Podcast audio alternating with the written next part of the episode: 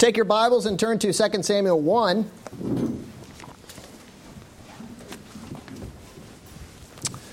Uh, the spring semester at RTS just started, so we are doing lab sermons again, preaching lab sermons. This is a text I was assigned uh, to preach on a week from Tuesday, so I figured y'all would be a more encouraging audience than my peers for a test run, so we'll see. 2 Samuel 1, we'll be reading the entire chapter. This is God's Word.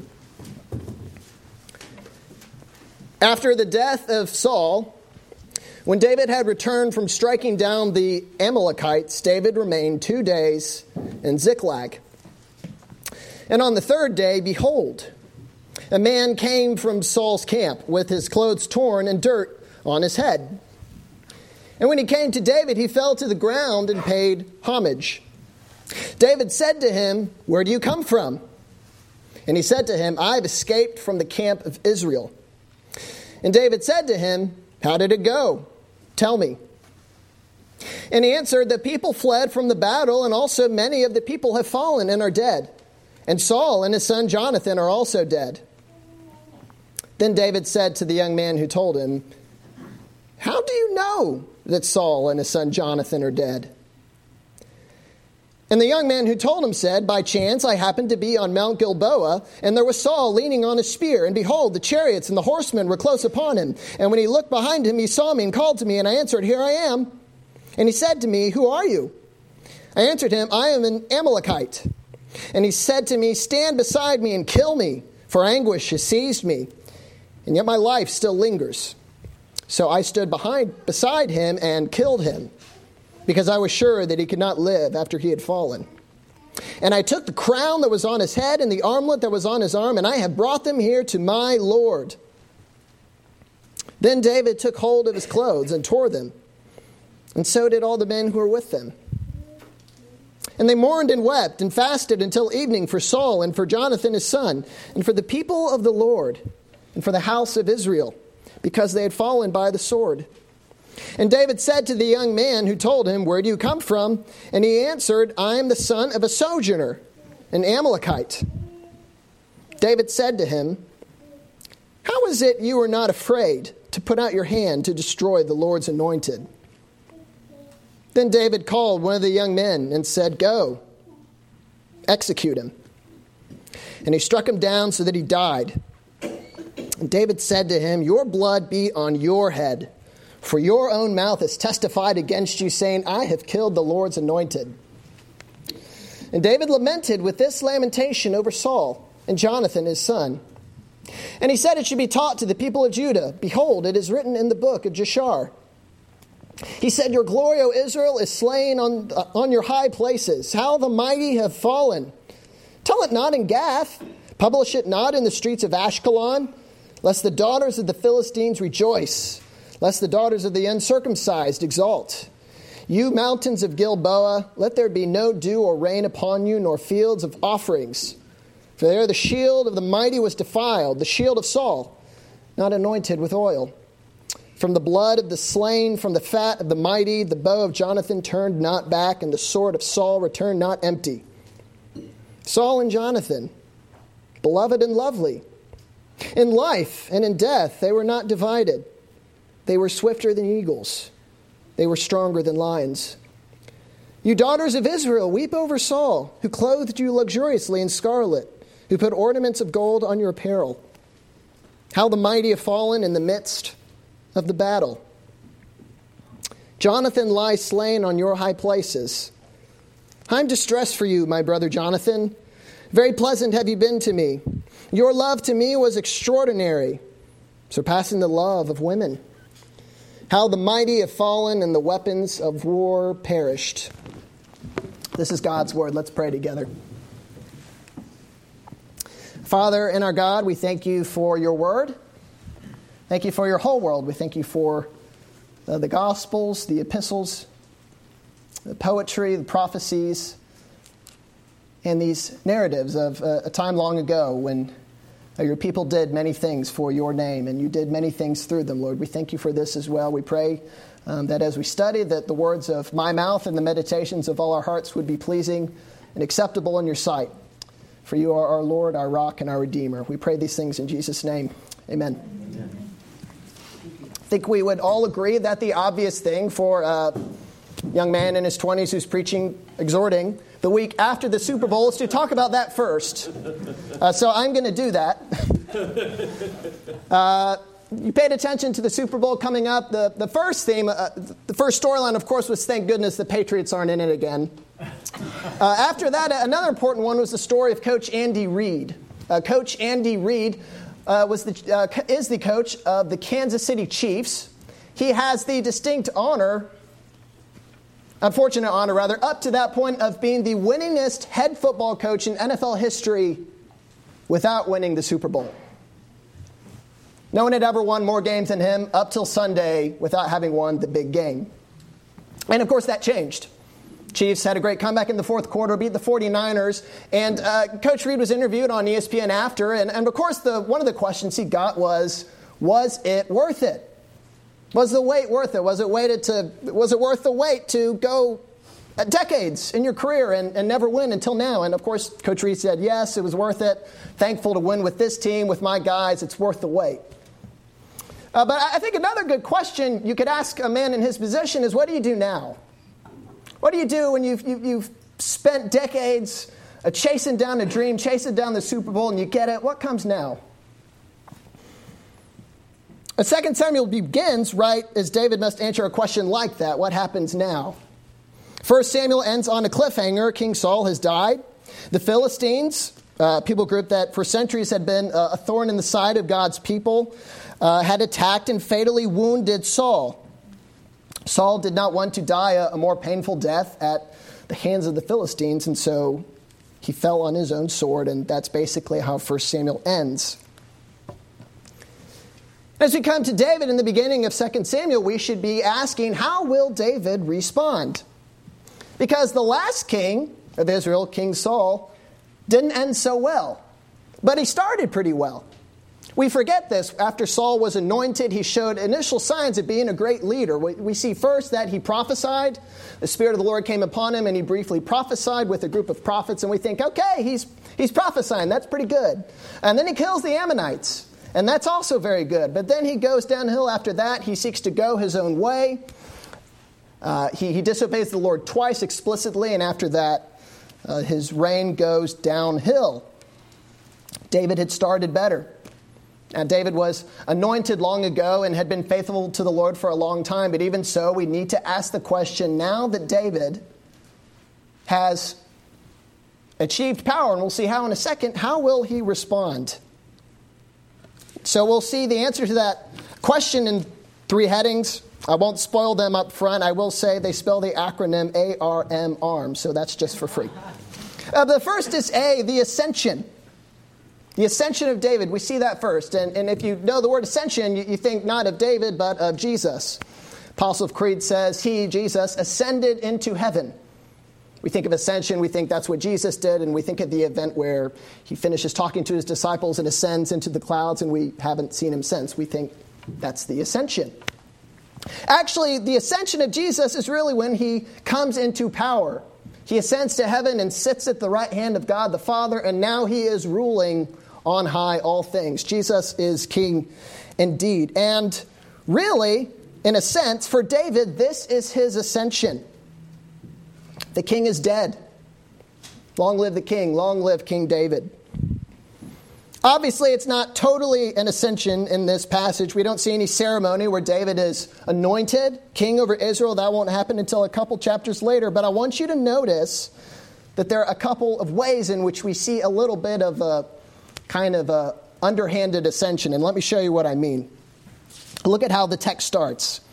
Right, so David was not in battle when King Saul died. David was off elsewhere fighting another battle. But the story picks up in verse 2. Look at verse 2. A man from Saul's camp comes, and what does he do first? Falls to the ground and pays homage. Who receives homage? Homage, homage. I, I didn't look up how to pronounce it. Kings receive homage right? David is being treated as king by this messenger. And David wants to know what's up. He's very direct. He says, Where did you come from? And the man answers, I have escaped from the camp of Israel. And David presses him again. How did it go? Tell me. He's seeking information, David is.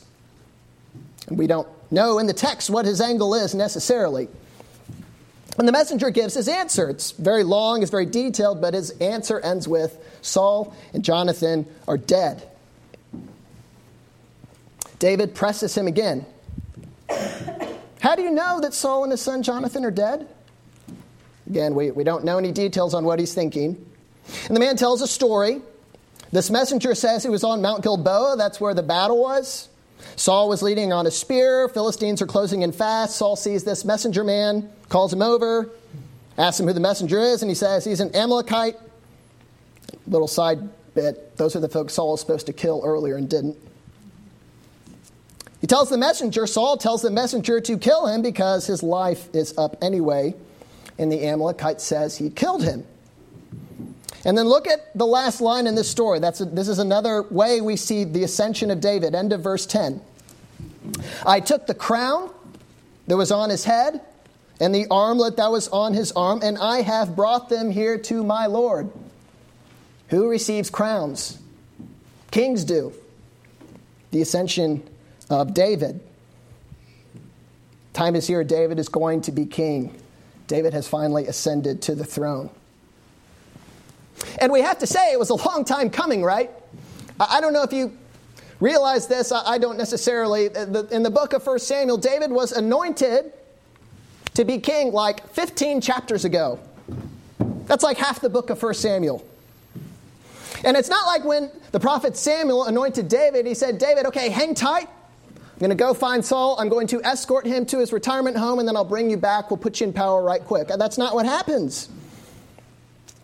No, it takes years before we get to this point, and, we don't realize that. Even if we read straight through 1 Samuel, we, there are no dates like 1050 BC, 980 BC, you know, so we, we have trouble maybe as American readers tracking with the time of David's life in 1 Samuel, but actually, we have reason to think that David had been anointed 25 years prior, maybe over 25 years.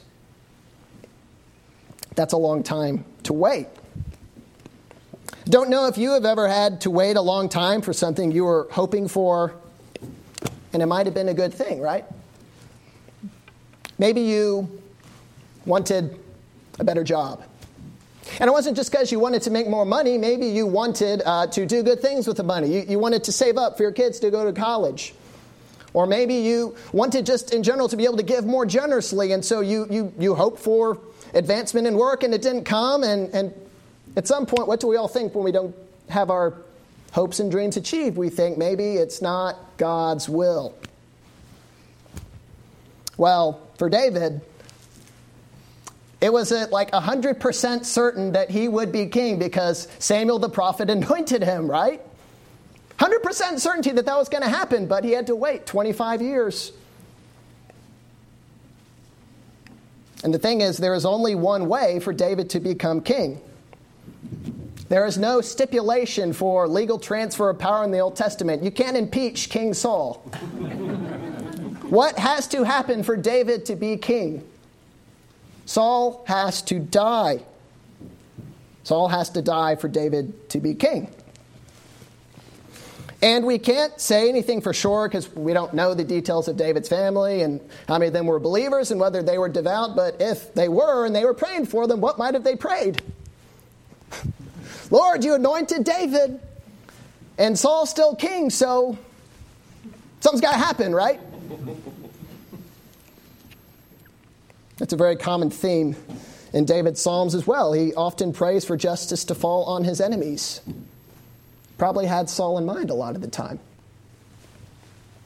Well, finally, justice is done. Saul has been killed, and David has more or less ascended to the throne because the previous king is no longer here. This is David's ascension, the beginning of it at least. Okay, so that's the first heading, the ascension. Second point, response. What is David's response? I don't think any of us would blame David if he celebrated, you know, scrounge up some good food, let's have a party. We wouldn't blame David if he was relieved. Because we got to remember, what was David doing all these 25 years since he had been anointed? Most of them, he was running away from King Saul, who was trying to kill them, kill him. And we won't blame him if he, you know, thought to himself, "Thank goodness that jerk of a father-in-law is out of the way." I don't think I would blame David if he thought that or said that. But look at what he does. This is really striking. His first response is to tear his clothes and mourn. And so do all of his soldiers, and they weep and fast for several hours at least. Now, we need to make a point. They're not just mourning for Saul, they're also mourning, well, verse 2, they're mourning for Jonathan, and they're mourning for the people of the Lord, and they're mourning for the house of Israel. So it's not just about Saul versus David, right? This isn't just a, a personal you know, issue they have, and David's relieved that it's well, he's not relieved. He's mourning about Saul, eh, but it's bigger than that. They're mourning for the nation of Israel, okay? They're mourning for God's people. And that's in itself another good lesson for us to take to heart because eh, one time or another, we all will face conflict with other people. Sometimes really heated ones, I hope. No one has ever tried to kill you like David had to deal with, but nonetheless, we all go through conflicts. And the response we often have, our gut response, is to make it all about us. And we take it personally and we believe that we're in the right, and so we want to be shown that we're in the right, and so that's kind of what drives us in conflict. I think that's a normal human sinful response.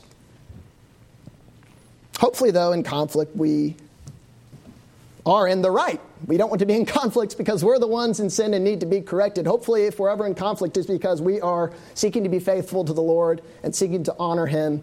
And in those moments, we want to stay the course but in that case, it's good to remember that it's about God and His honor, God's truth. That's the real reason to persist in conflict. And that was the case for David. David was innocent in respect to the question of Saul trying to kill him. David had not done anything wrong to Saul. David didn't deserve for Saul to kill David. David was in the right as far as that goes. But when David finally emerges as, as the survivor, he sees the bigger picture. David doesn't celebrate immediately, but he mourns. Many people made in God's image have died, Saul being one of them. And so David mourns. David responds by mourning for God's people. But then there's another intriguing way in which David responds. Let's pick up the situation with this messenger. We don't know this right from the text, but if we had read the previous chapter, 1 Samuel 31, we would see that they, this Amalekite, this messenger, was making his whole story up. Because he didn't kill Saul, Saul killed Saul. What actually happened was Saul was fatally wounded, and he asks his armor bearer to kill him so that he wouldn't be tortured by the Philistines, presumably. And the armor bearer refused to do it. And the reason was he feared greatly. Feared greatly. We'll come back to that theme in just a bit. And so Saul killed himself. And somewhere along the way, this messenger that we run into in our chapter must have swiped the crown and the armlet. And we think the reason for that is he's basically making an uh, under the table request for some position of power once David come, becomes king. I bring you the crown, I bring you the armlet, you can get me a good job in wherever you set up in Jerusalem. That's probably what this messenger's thought process boils down to. And so we see that after David mourns, he calls back the messenger. Look at verse 13. He asks the man, Where are you from? And that's kind of a strange question. We might think, okay, David has moved on. He's the consummate extrovert, and he's just getting to know this guy and making small talk. And no, that's actually not what happens. The messenger says, I am the son of a sojourner, an Amalekite now we hear sojourner, and I think aimless traveler, uh, longtime couch surfer, spe- travels the world trying to find himself, but in the Old Testament, that is not what a sojourner is. An Amalekite, again, these are those pagan people that Saul was supposed to kill, were not Israelites, okay? Now, a sojourner was one who was not originally from Israel. They were not part of the 12 tribes, but they moved in, so to speak. Maybe they, maybe they were devout believers and they uh, feared the Lord and wanted to be part of his people, and so they moved in. Or maybe they just found the nation of Israel an attractive place to live, and so they they moved or they moved in more or less. And when we keep that in mind, David's response makes a lot more sense than it might otherwise. Because he has him killed. He has this man killed for killing Saul. And of course, the ironic thing was this guy didn't even kill Saul. He made the whole thing up to get in David's inner circle. He thought wrong. David responds by executing him. Look at what David says in verse 16. Your blood be on your own head, for your own mouth has testified against you, saying, I have killed the Lord's anointed. And you might think, well, didn't you need this to happen? Didn't you need Saul to be dead to become king, David? Wouldn't that help you, you know, live, survive? No. That's not David's response. David responds to Saul's death in ways we might find confusing. A man, Saul, who had been seeking to kill him for decades, dies, and David responds by mourning not just for Saul, for the people of God. And he responds by seeking justice against the man who killed his would be murderer. That's shocking. That's very striking. We should be asking why. What is David's motivation? That is our third point motivation. What is David's motivation in this chapter? Look back at verse 14. We skip this line, uh, but right after the messenger tells him where he's from, an Amalekite sojourning in Israel, i.e., he should have known better than to kill the Lord's anointed, David asks him, How is it you were not afraid? How is it you were not afraid to put out your hand to destroy the Lord's anointed? He's asking him basically, shouldn't you have known better than to do that? Because if you lived in Israel, and you knew anything about how the Israelites did government, you would know Saul was not just another tribal chieftain who had the biggest and baddest army and who was able to accrue power for himself in that way. No, Saul was king because the Lord had anointed him. Shouldn't you have been afraid of that? Now, obviously, he doesn't mean, shouldn't you have been afraid of Saul, because obviously Saul's dead, so the Amalekite doesn't need to fear him. What's the subtext? Shouldn't you have been afraid of the Lord, of Yahweh? Shouldn't you have been afraid of him? To take, a, the, to take the life of the man the Lord put in power? We need to keep this in mind. Fear of the Lord does not equate to sheer terror. Like if you cross God, he's going to come get you. That's a good thing to keep in mind, but there's a bigger issue than that. In the Old Testament, and really you could say in all of Scriptures, maybe the core of piety, the core of devotion to God, is called the fear of the Lord. John Murray, maybe the, one of the greatest theologians of the 20th century, put it this way said, The fear of God is the soul of godliness. The fear of God is the soul of godliness. And again, when we talk about the fear of God, we're not talking about like, I'm so scared of God and the fact that He's in control that I, I can't even think about it. I'm so scared of God. That's not the fear of the Lord. When the scriptures talk about fearing the Lord or the fear of God, it's talking about loving respect. Should not this Amalekite have had such loving respect and desired to show such honor to the Lord that he would abstain from seeking from killing Saul, the Lord's anointed. So, what drove this man, this Amalekite, to steal Saul's crown, make up a story, and take it to David? What drove him to do that was not love for God or love for his nation, but it was love for himself. What drove David in this passage more specifically? What brings a man to, when confronted with the death of his greatest enemy, to tear his clothes, to fast, to cry, and to kill his greatest enemy, supposed murderer. Well, friends, it has to be the fear of the Lord. What else could it be? David responded to his greatest triumph, ascension to the throne, by staying the course of love and honor shown to the Lord. It's a good lesson for us to take to heart, I think. I don't know if you've asked the question what is the hardest thing about being a Christian, or rather, when is it hardest to be a Christian? When is it hardest to stay faithful, to stay this course of a life of love and honor to God? Our, our gut answer is to say, well, it's really hard to stay faithful when life gets hard, right? And, and we have many trials, and sometimes our faith is shaken, and there's a lot to that. Many folks who are church members have made a profession of faith, have uh, uh, gone through terrible things, and they have walked away. They have blamed God. It's very hard to stay faithful during a time of trial. But he could argue also that many other people fail the test of success, right? You have had some measure of success. With success comes a lot of money. A lot of money comes the ability to do what you want. And then you realize the Bible tells you not to do a lot of those things. And so you have to choose between your desires and between God, and many folks choose their desires. They fail the test of success. It's hard to stay faithful when you have success.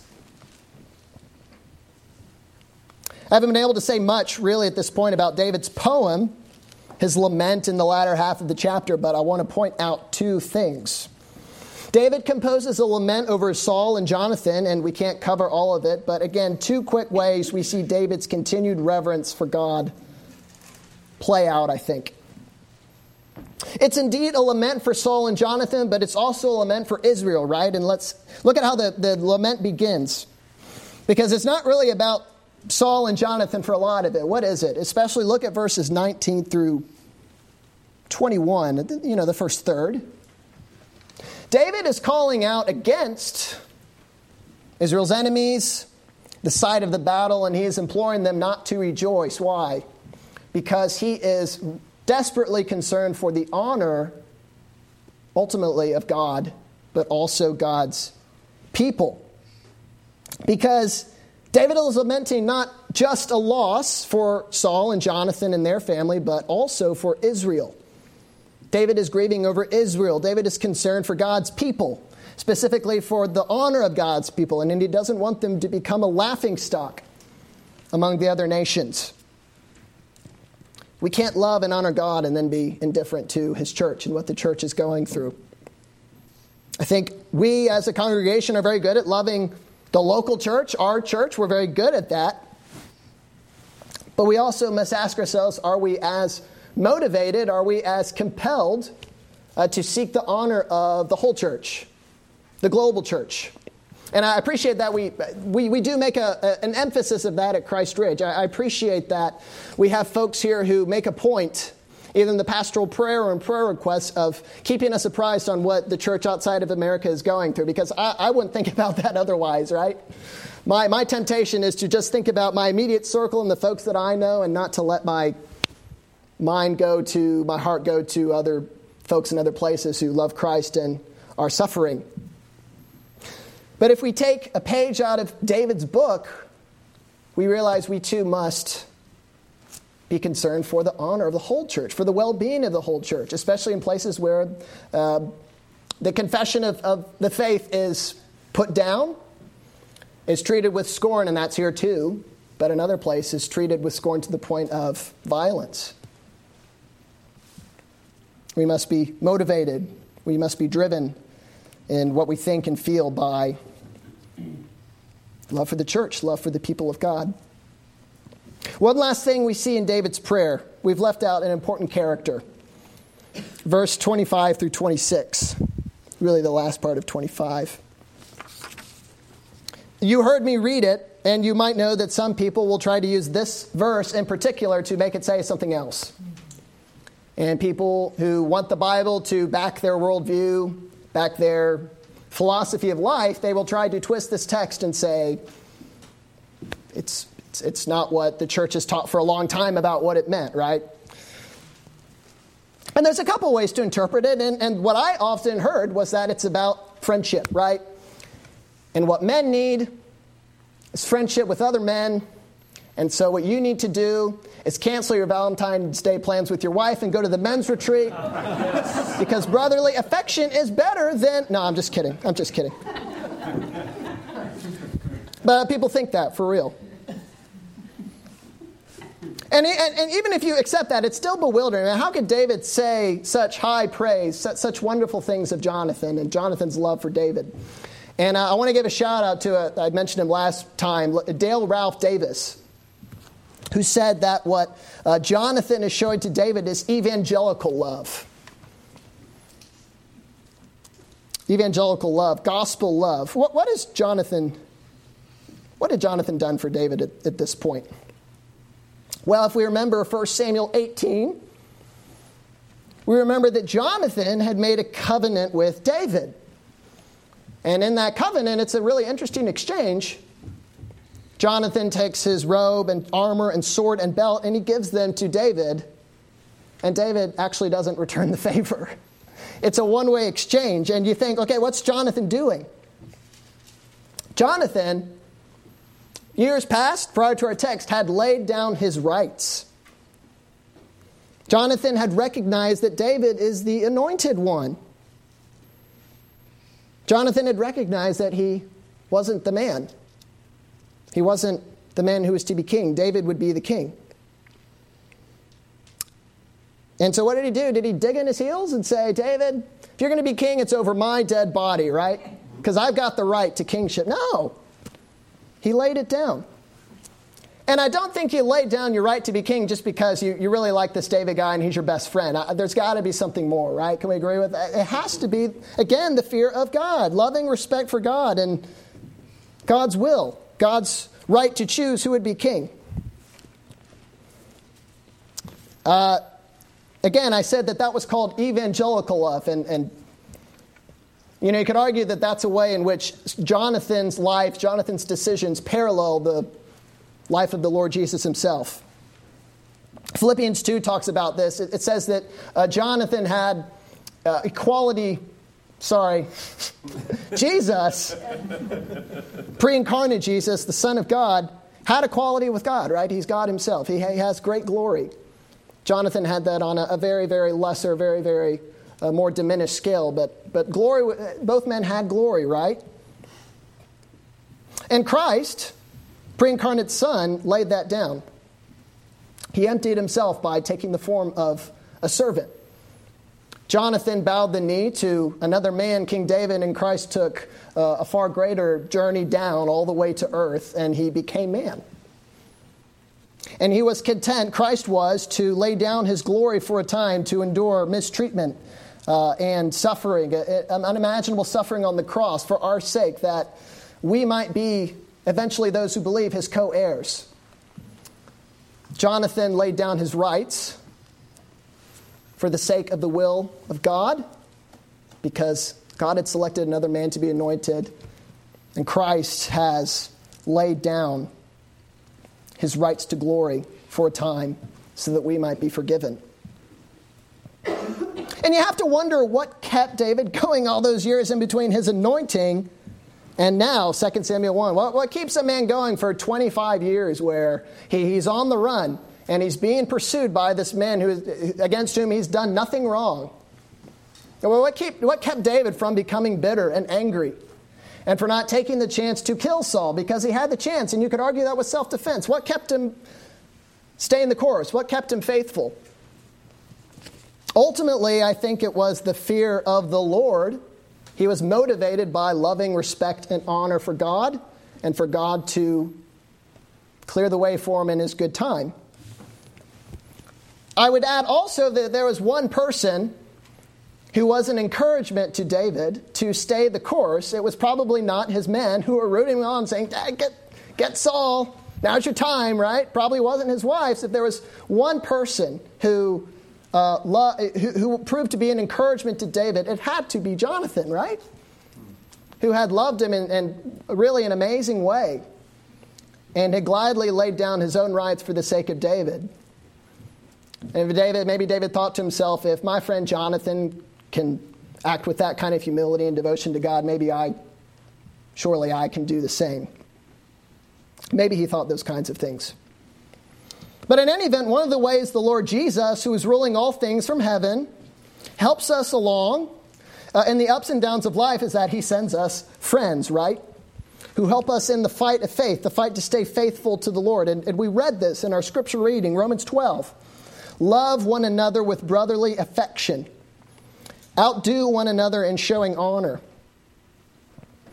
And as Jonathan showed us many decades prior for David, and as Christ showed us in his life and death on the cross for our sins to bring us to God, is that there's no greater way to show brotherly affection than to lay down your rights. Lay down your preferences, lay down your time, lay down your resources. Because you love your brother, yes, you love your friend, you love your family, but ultimately because you love the Lord. Because you fear the Lord. Like David did, like Jonathan did, but ultimately because our Lord Jesus himself paved the way for showing us that path of love and honor for the Lord and for the saints. So let's ask him to give us the strength to honor him too. Ultimately, let's pray. Uh, our Father and our God, we give you praise for this story. We thank you uh, for David. We thank you for much of his life, his faithfulness to honor you, not to do what would be easy, but to do what was good, to stay faithful to you, to stay concerned for your honor and for your people's honor. And we thank you for Jonathan as well. We thank you for the way in which he laid down his rights for David, and we thank you, and we, we, we give you thanks that that shows us how Christ ultimately did that uh, to the most, to the full, for our salvation and for our good. We pray that you would take uh, your word that we have just read, may you uh, impress it on our hearts that we might uh, live in light of it uh, in a way that is fitting and pleasing to you. We pray in Jesus' name. Amen. Amen.